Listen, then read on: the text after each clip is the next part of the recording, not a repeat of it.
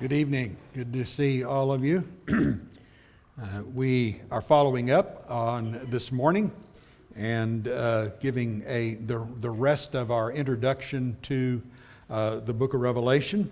This morning we talked primarily about how to read the book and how to approach our reading of the book.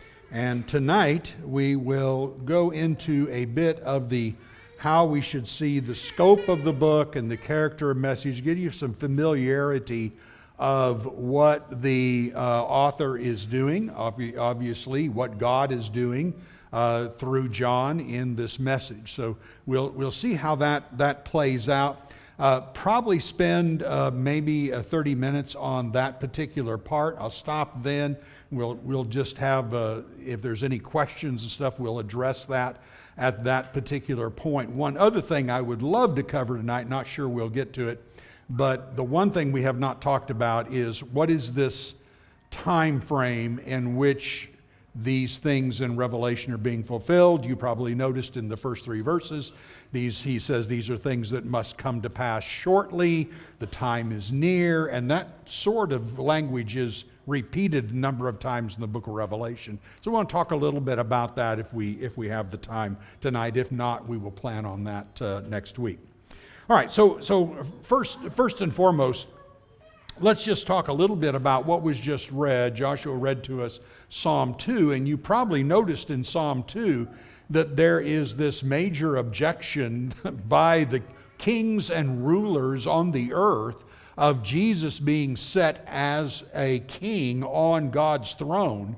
And God laughs at them. They're going to battle against God, keep that from happening. God laughs at them and says, Yet I have set my king on the throne, and therefore, you leaders and kings of the earth, you had better be aware of what the, the King Jesus will do to you if you do not submit to him. Kiss the Son, lest you perish in the way.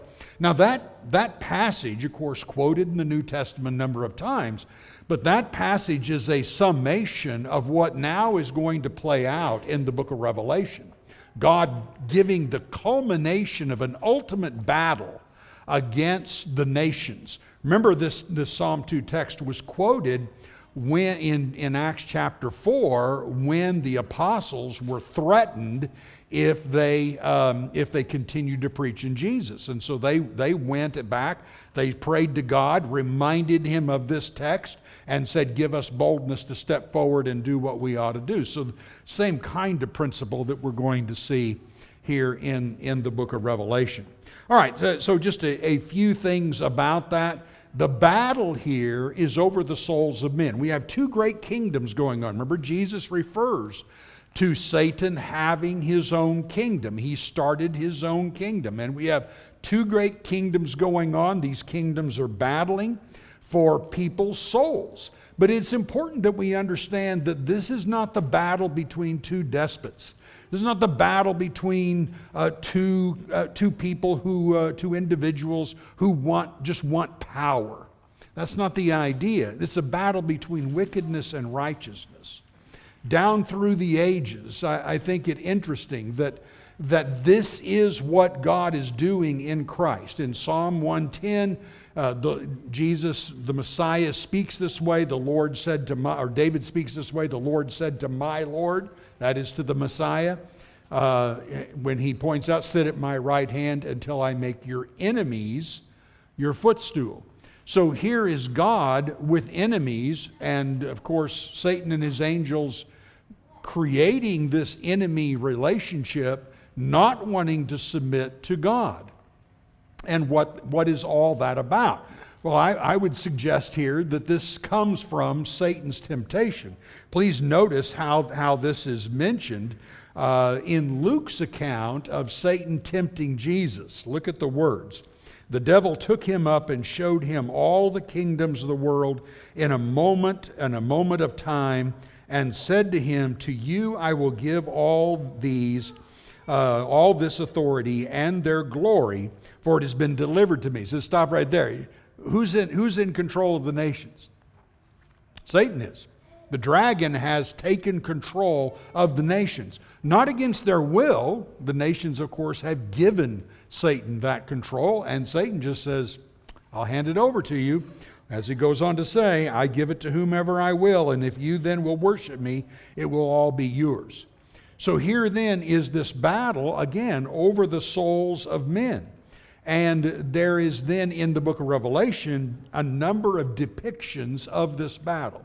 I think the one that impresses me the most and maybe should hit all of our hearts is in chapter 6 and, and verses 9 and 10 when the souls under the altar, that is, those who have been persecuted by the dragon and by the dragon's allies, they are under the altar and they say, O sovereign Lord, holy and true, how long before you judge and avenge our blood on those who dwell on the earth? Second Thessalonians will say the same thing in chapter 1 of Second Thessalonians. It is right that God bring about retribution on those who punish you and those who bring tribulation on you. God's going to repay this.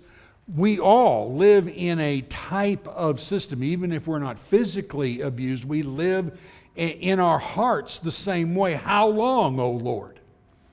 And that's what Revelation answers.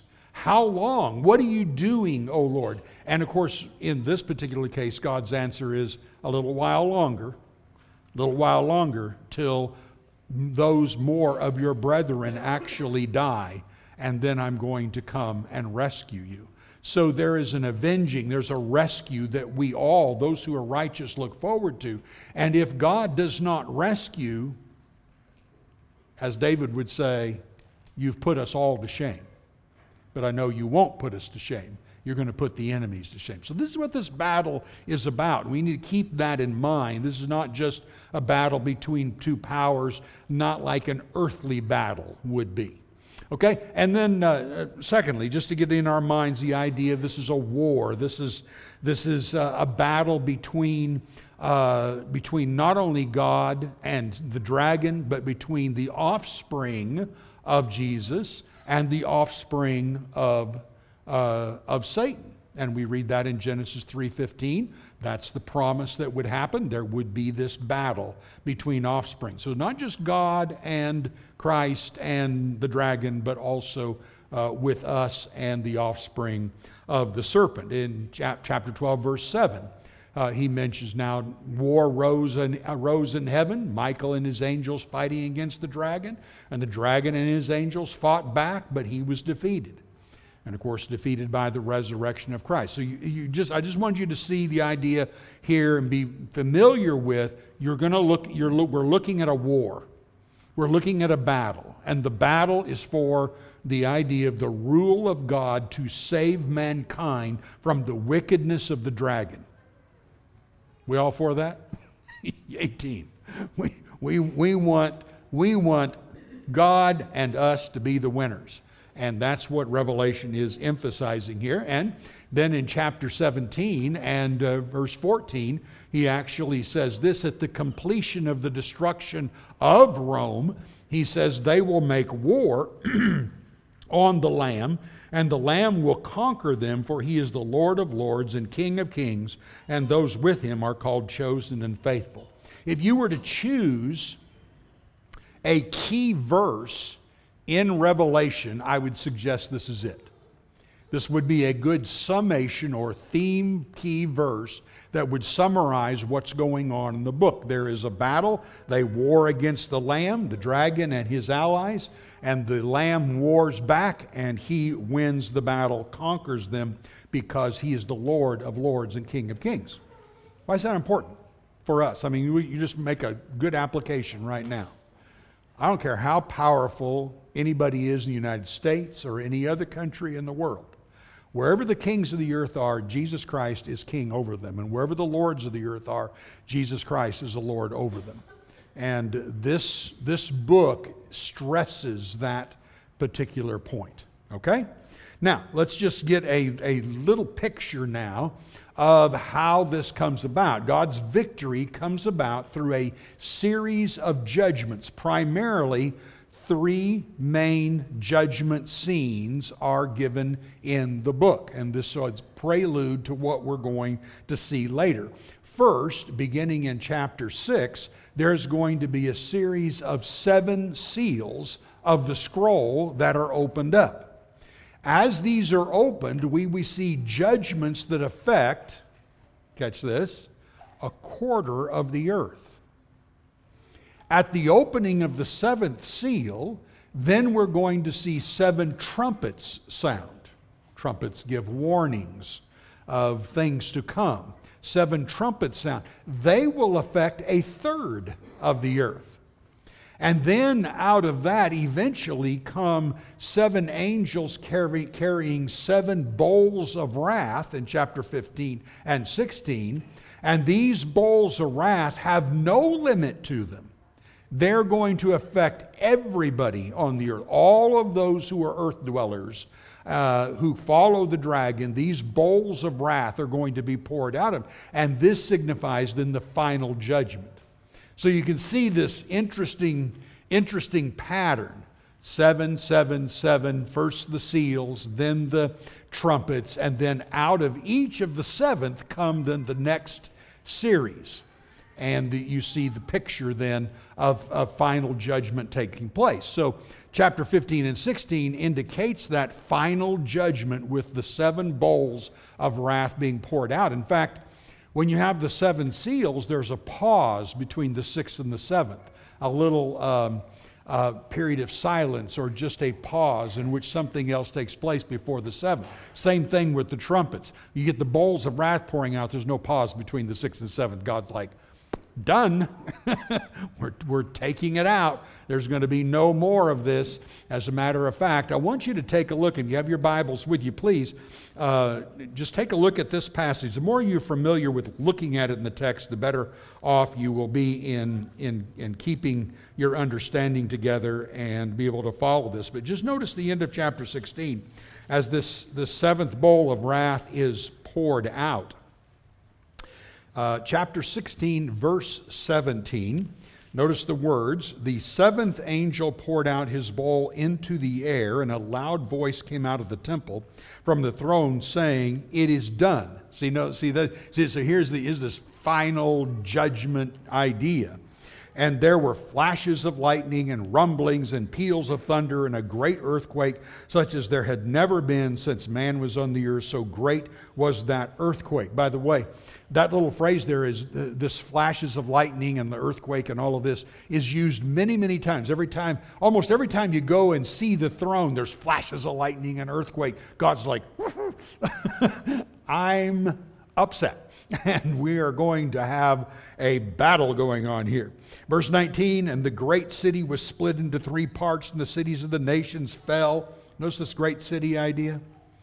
I mentioned that this morning coming out of Isaiah 24. The, the great city is our culture throughout the whole world. It's not just, oh, a particular nation or something.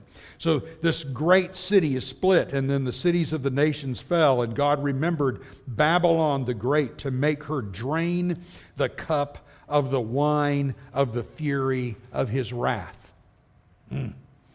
God uh, uh, handing Rome, the, the prostitute, as she's referred to later in chapter 17, the cup of his wrath, and forcing her to drink it completely so that she gets the full fury of his wrath against her. And then verse 21 and great, uh, excuse me, verse 20. And every island fled away, and no mountains were to be found, and great hailstones, about 100 pounds each, fell from heaven on the people, and they cursed God for the plague of the hail because the plague was so, so um, uh, severe. So here it is. He says, It is done. This is it. This is the final judgment. Now, when you come to 17 and 18, what you find is, is there depictions then of Rome finally in her fall. He says, Come, let me, uh, let me show you this prostitute. Let me show you what she looks like sitting on the beast. Let me, let me depict her. And so you see these very uh, uh, picturesque uh, uh, ideas of what Rome really looks like. And as I said this morning, the people of that day would have looked Rome, walked in the city of Rome, and went, Wow They would have gone into Philippi that we studied in class this morning and went, wow, look at this great temple to the, uh, to the emperor. They would go around the empire and see all these pictures, and God says, here's the picture. Here's really the ugliness of her. And, and, and that, was, that is important uh, for us then to, to, to keep in mind. And then as you go from there, you see this ultimate victory declared twice. Now I want you to see these two texts that are before you. There's two times where he describes the ultimate victory. The first one is in chapter 11, verse 17 and 18. I'm going to suggest to you that in this case, the ultimate victory is against Israel, is against the holy people. We'll follow up on that in just a moment. Uh, it is against Israel, against the holy people. But notice, uh, uh, let's start at verse 16 uh, of chapter 11. And the 24 elders to sit on the thrones before God fell on their faces and worshiped God, saying, We give thanks to you, Lord God Almighty, who is and who was, for you have taken your great power and begun to reign. The nations raged but your wrath came, and the time of the dead to be judged, for and for rewarding your servants, the prophets and saints, and for those who fear your name, both small and great, and for destroying the destroyers of the earth. Notice, notice who's being destroyed here the destroyers of the earth. So, in, in these first number of chapters, chapter 11 actually started with the temple and measuring the temple protecting those who were righteous, but destroying those who were not, which, as Daniel t- will tell us, uh, was referring to Israel. Now, why Israel? Uh, because uh, the persecution that we see in the beginning of the book, we'll see it with Smyrna, we see it with Philadelphia, the persecution is from the Jews. And so this culminates in God bringing a judgment on them. Uh, and I've, I've, jumped ahead a little bit just to throw that out, but now I'm going to pr- prove it in just a second. Okay? So you see that final judgment being shown there. And, uh, and you see in verse 19 again the flashes of lightning and the rumblings, etc. Now go to chapter 19 and you see again this a final judgment is repeated. In this case, 19 1 and 2, after this I heard what seemed to be the loud voice of a great multitude in heaven crying out, Hallelujah! Salvation and glory and power belong to our God, for his judgments are true and just. For his, he has judged the great prostitute who corrupted the earth with her immorality and has venged her on the blood of the saints.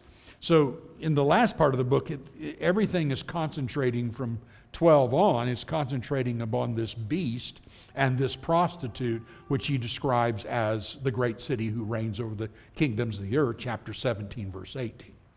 So there, there is just, just getting that awareness uh, before you. Now, to finish the book, just notice what takes place here. Now we have a great multitude declaring the marriage of the Lamb in chapter 19, verses 6 through 8.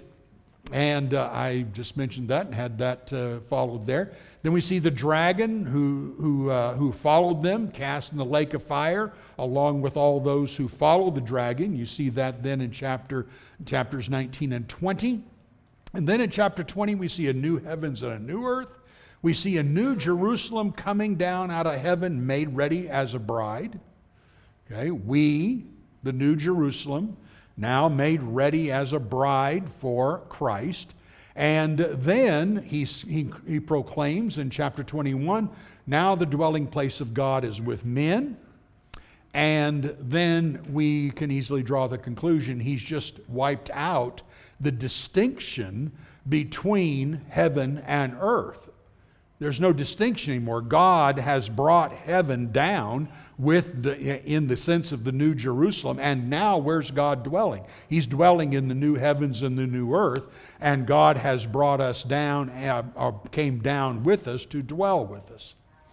And he is gone, Jesus, just as Jesus went away to prepare a place for us, now that whole place is the heaven that we often talk about, but really it's a molding together of both heaven and earth and bringing all things together. Of course, the old earth is destroyed, new heavens and new earth have been created, and God then brings us into that relationship with Jesus. We see God face to face, uh, Jesus is in our presence, etc.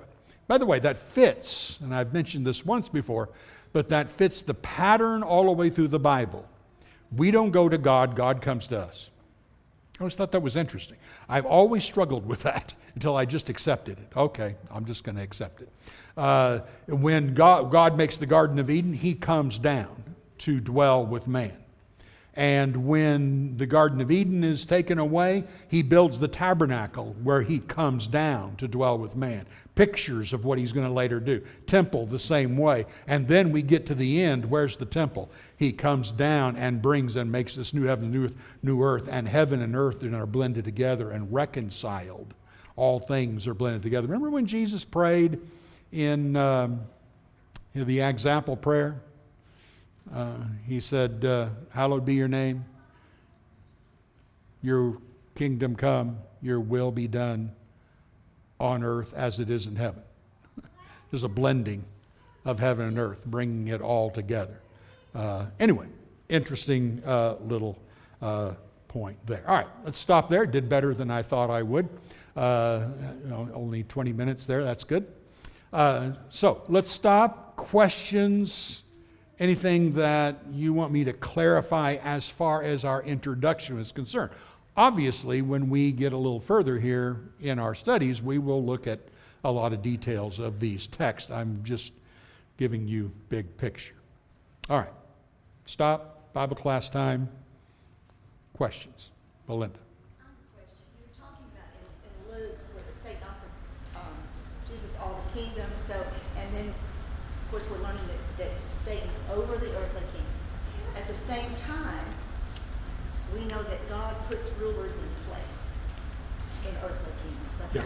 how, how do you make that work? Okay, so Belinda's question was we see Satan saying he has control all of the kingdoms of the earth, and yet we also know that back in passages like Deuteronomy 32, Psalm 82, Job chapter 1, that there's evidence that the angels that God sent to rule over nations, um, they rebelled. So that's the answer, really, is that what God placed over earthly kingdoms Remember in Daniel, we studied Daniel 10, and we saw that Daniel was waiting for an answer to his prayer and took three weeks for the angel to come. And I always picture him showing up, breathing hard.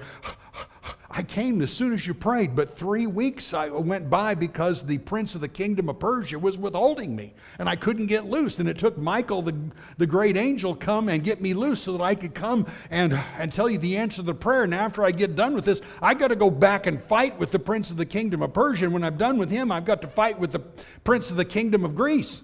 See ya. And we all go, What was that? and, well, there's, again, from Psalm 82 and Deuteronomy 32, we don't have time to go into all that, but you see evidence that God placed angels that he referred to as gods in Psalm 82 in the position of bringing his word to them. And Jesus says, in quoting Psalm 82 in John 10, they failed. And he came to fulfill what they did not do, faithfully bringing the word. That's the best I can tell you, is just that Satan did rule them because they caved and followed after God. Okay? puts in place who he chooses.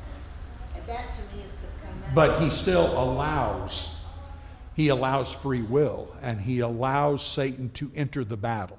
Remember, he could have just, when Satan rebelled, he could have just went, uh, poof. but he's proving something. God is not proving that he's just bigger and, and, and better and power, more powerful. He's proving that he deserves the worship of all creation. And because of who he is and what he's done, which he demonstrates through what he did with Jesus, he proves that he's worthy And that's what you see through the revelation. Every time you see before the throne, what do you hear him saying? Worthy, worthy, worthy, holy, holy, holy. Yes, idea. It's another question. Oh, Mark.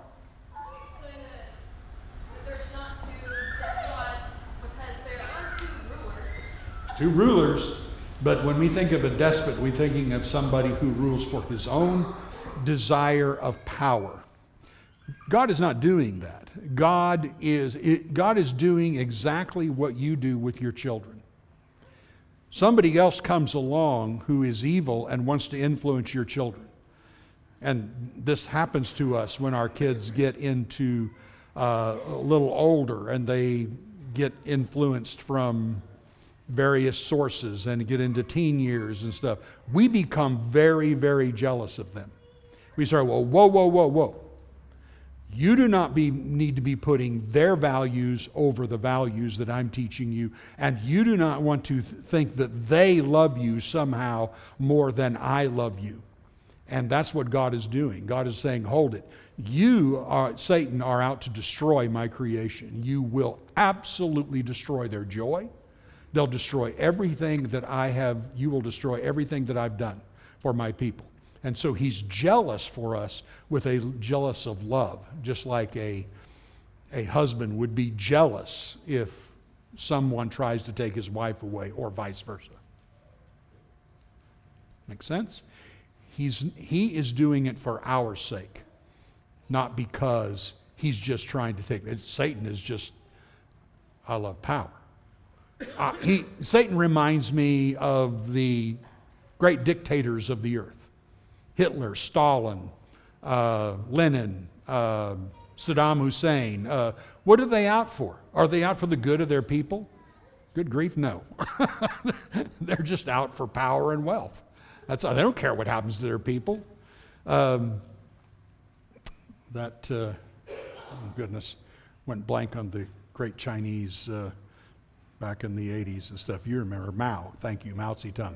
Uh, Mao starved over one million of his people, starved them to death in order to get the atomic bomb, the atomic weapon, and pay off other nations he took from what his people were doing. Starved a million people. Not, not even counting the people he actually murdered. So you, you, this, this is the kind of individuals you're looking at. What are you seeing with Hamas and, and all that kind of stuff? You're seeing the exact same kind of thing. They don't care about people. They don't care about anybody but their own power. And, uh, and, and they're willing to do anything to have it. So the, it, there's a, that's the difference I'm talking about. Somebody else? Any other questions? Good. Everybody else is perfectly understanding the uh, beginning of Revelation. Uh, I'm glad. Um, a bit of a response maybe to uh, Melinda's question. I I think that's the same issue that we deal with. If you say it's God completely, God control all things. And the answer is like, kind of. Yeah. He has the power to control all things. He certainly has the ability to order things. He ordered a long series of events that led to Jesus coming and dying in specific ways and doing specific things. But by the same token, even though he can, he clearly does not control all things. Um, because life would be much different if he did. Yeah, he allows free will. He allows this. By the way, you bring up a really good point just from this standpoint. Rome boasted in the peace they had brought to the empire. How'd they bring peace to the empire? Yeah, by the sword. That's how they brought it. How did Jesus bring peace? How did Jesus run his kingdom? Laid his life down. He shed his blood in order to bring peace. You, you see the difference? major, major difference. God is saying, no, no, no, no. I'm not like Rome. I am not like any of these nations. I'm not like any of these rulers. Everything I'm doing, I'm laying my life down in order to save my people. And I give up everything I have in order to make that happen. So, very important. Good. Chip. just to emphasize that, in First Corinthians, Paul says, that's, I'll just say, that's why what God did to bring about our reconciliation to God was a stumbling block to the Jews and foolishness to the Gentiles. Good, good, good thought. 1 Corinthians chapter 1. The, the, the way God went about conquering was by laying his life down, uh, by, by being crucified. And, and it was a stumbling block to the Jews. They, they were looking for the God Messiah who came and went, you know, and, and made them the greatest. And instead, he came and allowed them to crucify him in order to save them. And uh, much, much different. And that's the same reason that it was to the Gentiles was foolishness. And very opposite of what you're looking for in an earthly uh, ruler or king. And Je- Jesus proved a whole different matter. Brought the world, he drew the world to himself instead of forcing the world to follow him. Much different. Okay?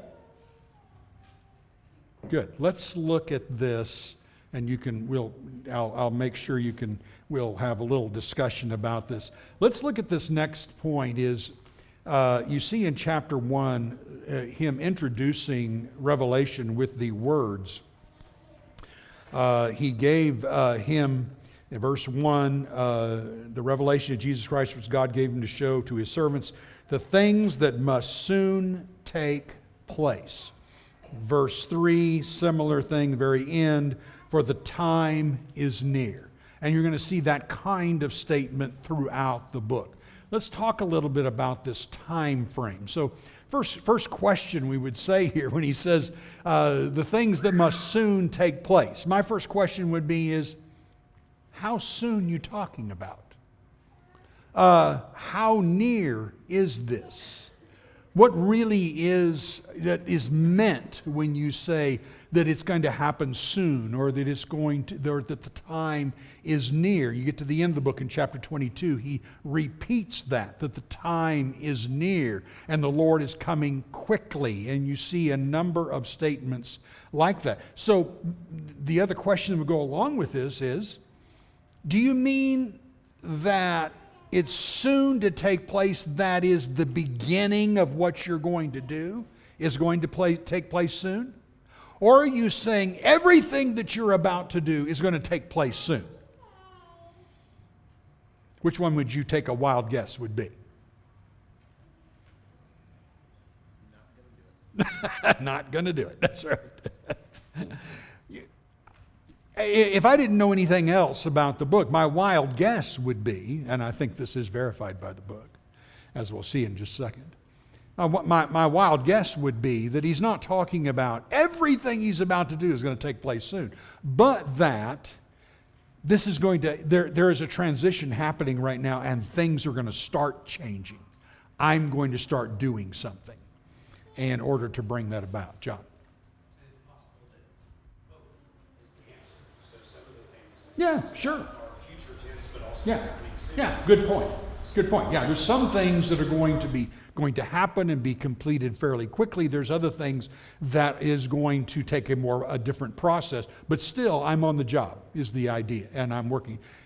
And uh, let's let's just play that out. Uh, Let's see if that if that theory would work in what we see then in the book of Revelation. So go over to Daniel chapter 12. We have to make a comparison here. We made this comparison briefly at the end of our study of Daniel back in December. But let's go back to Daniel chapter 12.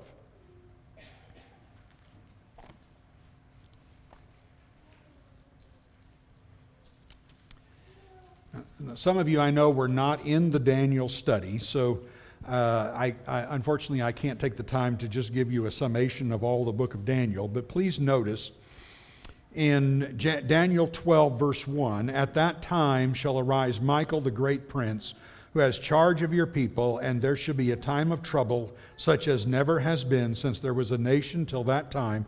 But at that time your people will be delivered, every one whose name shall be found written in the book of life. Now, this time of trouble, Jesus actually quotes that in Matthew 24, referring to the fall of Israel the destruction of Jerusalem. So you know your time frame already just looking at Daniel 12.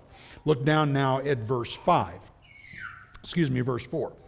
But you, Daniel, shut up the words and seal the book. Now, note that. Note that if you're if you want to underline in your Bible, there you are. Shut up the words and seal the book until the time of the end. Context of end here is end of Israel. Many shall run to and fro, and knowledge shall increase. Then I, Daniel, looked, and behold, two others stood, one on this bank of the stream, and one on the bank, uh, that bank of the stream. And someone said to the man clothed in linen, who was above the waters of the stream, How long shall it be till the end of these wonders? Okay, notice the question. How long will it be? Then, verse 7 And I heard the man clothed in linen, who was above the waters of the stream, he raised his right hand and his left hand toward heaven and swore by him who lives forever that it would be for a time, times, and a half a time and that when the shattering of the power of the holy people comes to an end, all these things will be finished.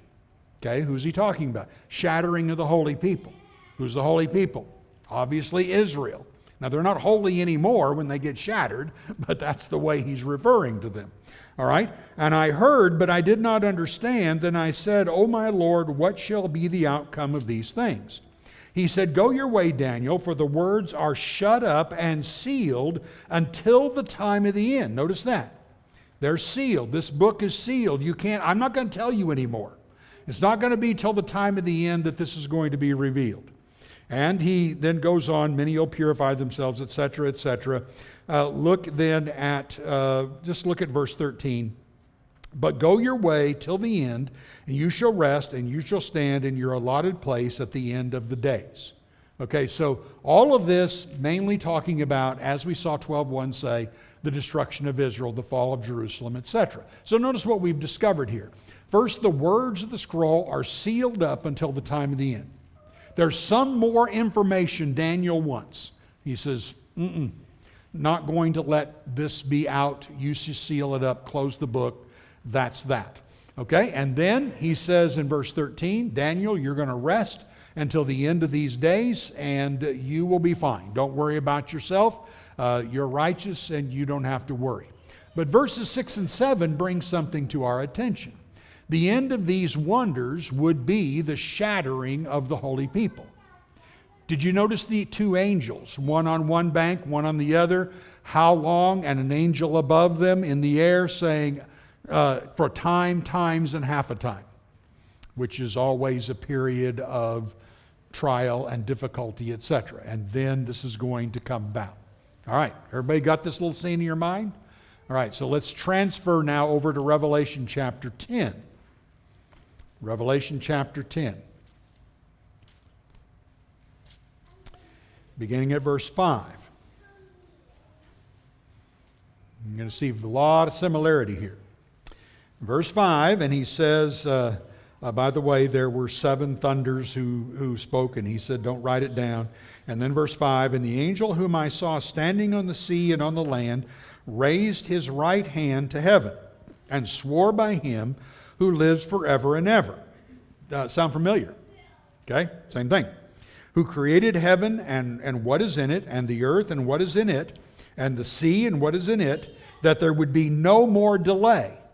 Okay, what did, what did the angel back in Daniel say? Nah, not happening yet.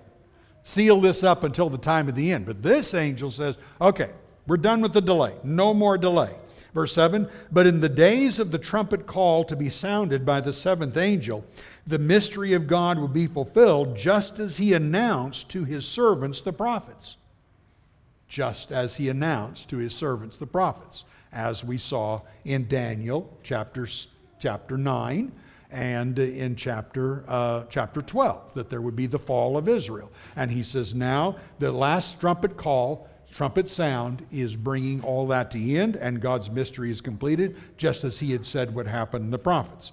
Verse 8 Then the voice that I heard from heaven spoke to me again Go take the scroll that is open in the hand of the angel who is standing on the sea and on the land. So I went to the angel and told him to give me the little scroll.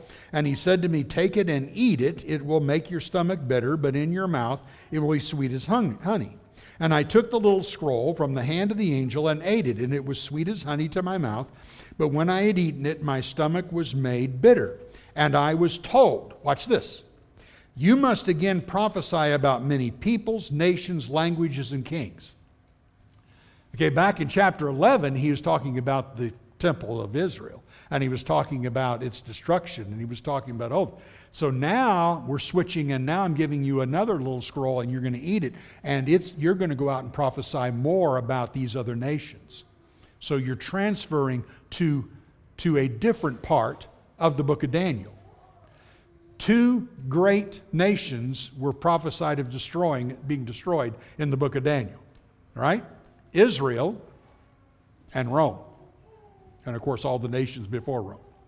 Those were two. And he's going to match that then in the book of Revelation. All right, so notice what we have here. Same picture of the angel. Uh, there would be more, no more delay. There was delay in the book of Daniel. It was waiting till the time of the end. The scroll is not sealed. This time it's open to be, to be read and shown to people.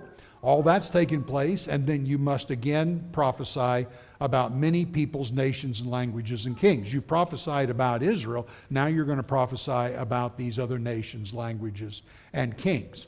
Okay, so then that brings this question. Here's the scope of our time period as we saw prophesied in Daniel and now bringing about in Revelation. Here's the scope that we're going to see. First and foremost, Daniel 12 talked about the shattering of the holy people of Israel.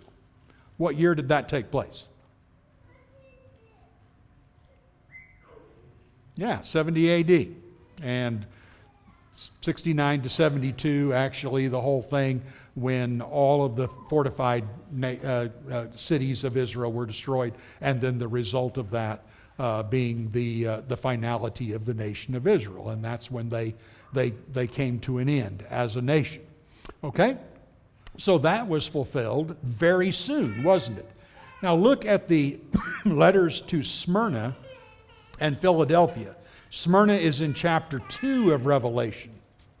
Smyrna is in chapter 2. Notice what he says to Smyrna, chapter 2, and uh, notice verse 9. I know your tribulation and your poverty, that you are rich, and the slander of those who say they are Jews and are not, but are a synagogue of Satan. Okay, remember in the New Testament, the true Jew is those who follow Christ, and the false Jews are those who do not follow Christ. And so here's who's persecuting Smyrna it's these false Jews, but it is physical or biological Jews. They're the one persecuting. Now look at chapter 3 uh, concerning Philadelphia. Look at chapter 3 and verse 10. This is really informative here. Chapter 3:10. Because you have kept my word about patient endurance, I will keep you from the hour of trial that is coming on the whole world to try those who dwell on the earth. But back up to verse 9. Behold, I make those of the synagogue of Satan who say that they are Jews and are not, but lie. Behold, I will make them come and bow down before your feet, and they will learn that I have loved you. Okay, what persecution has already been taking place against both Smyrna and Philadelphia? Persecution by Jews, isn't it? What persecution is yet to come? Verse 10. There's a persecution yet to come that has not come yet at the time of the writing and revelation. The persecution that will actually try all the, the coming upon the whole world, not just this various local areas, but on the whole world, and is going to try those who dwell on the face of the earth. Two persecutions talked about in Revelation. Those of the Jews, we saw that in Daniel, we see it in the first half of Revelation those of the Gentiles. We saw that in Daniel chapter 7 and ultimately in, in some in Daniel 9, but mainly Daniel 7, where the Christians were persecuted, and we see that in the last half of the book of Revelation. So he's telling us right here there is persecution that is happening, and there's persecution that is coming. Now you have a context of time period. Everybody understand that? We good? Okay, follow up then, as we've seen here, for future persecution. Now, in chapter 10, verse 5 through 11, these judgments are concluded on Israel, uh, at least in, in a prophetic way. They're concluded on Israel. I read that this morning in chapter 11 and also here in this text. So they're concluded on Israel, and then we go from there, and he speaks in chapter 10, verse 11, as we just read, there be later judgments about peoples and nations and languages and kings. Uh, here, John, you're going to now tell more about peoples, nations, languages, and kings. Okay, now here's then going back to answer the question How soon is soon? Well, Jerusalem, as John said, that's pretty soon. Uh, when was Revelation written? Well, nobody knows for exact sure. I, and there's different beliefs and stuff on it. Uh, I would suggest that we're probably looking at somewhere around 68, 69 uh, BC, but that's uh, AD. But that's not significant for us right now. We just know that he's talking about something that we know happened quite soon. Rome, when did Rome fall? Well, that's a bit later, two, three hundred years takes place. And Daniel foretold of the fall of Rome in Daniel chapter 7 and Daniel chapter 9, verse 27. After Rome destroyed Israel, he said the destroyer was going to be destroyed. So now, how long is soon? So you see how it's going to happen, the beginnings are going to happen right away, very, very quickly. But there's a process by which this is coming. God is beginning to act, is the, is the idea. So this brings about a caution when you're reading time markers, especially in apocalyptic type literature. Give you a couple examples. How long was it going to be in Daniel 9:24 from the time that the call went out to rebuild the temple until Jerusalem was going to be destroyed and Rome the destroyer was going to be destroyed? How long was that going to be? Well, in Daniel it said 70 weeks we can look back and go, oh, well, we can figure that out. 70 weeks, well, it's not literal because even if I took 70 weeks as 70 years, 70 times 70, you're going to go, wait a minute, uh, that's 490 years, that's not enough years. It's actually, it covers over 600 years, 70 weeks. You see, the what would you think if you were living in Daniel time and the, the prophet says it's going to be 70 weeks? You go, okay, well, let me count my weeks here. this is about a year and a half. No, it's not. So we have to be careful how these words are used in apocalyptic literature. Uh, the church at Smyrna is told you're going to suffer persecution 10 days. Ah, piece of cake, 10 days. Well, it's going to be a little bit longer than that. As a matter of fact, this is a figure of speech of what is going on here. Uh, in Haggai chapter 2, verse 6 through 9, when he's talking about the fall of Israel and ultimately the rebuilding of God's new temple, he says, Yet once more, in a little while, I will shake the heavens and the earth and the sea and the dry land. Well, Haggai was around 625 BC. How long? See what I mean? And then this passage is actually quoted in Hebrews 12, and he says, I'm going to shake the heavens and the earth again. And he refers to this passage, and it's going to be in a little while. So, you know, how do you deal with that? How, how do you handle that? And this is what I would suggest. Here's two messages that these time markers send us. And don't worry about length of time, but worry about this. God is saying the turning point is at hand. I am on the ball here, and I'm about to act. And there's not going to be delay. I am going to do what I promised I would do. And secondly, when it feels like that the world is in absolute chaos, turned upside down, and there's no one in control, These passages tell us God has an orderly time frame in which He will eventually judge the world and bring restoration uh, to, to, uh, to everything that had been destroyed by Satan.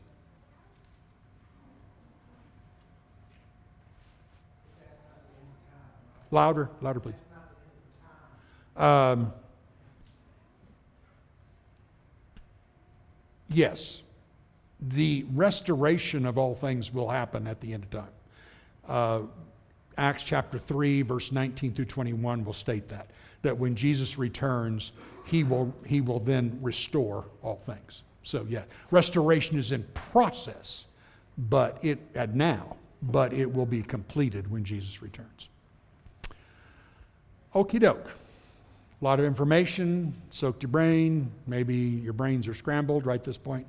But we're introducing some things. We can now step back and start looking at the text and fitting these things now. It's, this is, this is uh, what I hope to do. It, when, when we were on vacation in December, I don't know how many times uh, Brent and April and the kids pulled out a jigsaw puzzle. And uh, I, I always put, you know, one of the next to last puzzle pieces in just to say that I participated.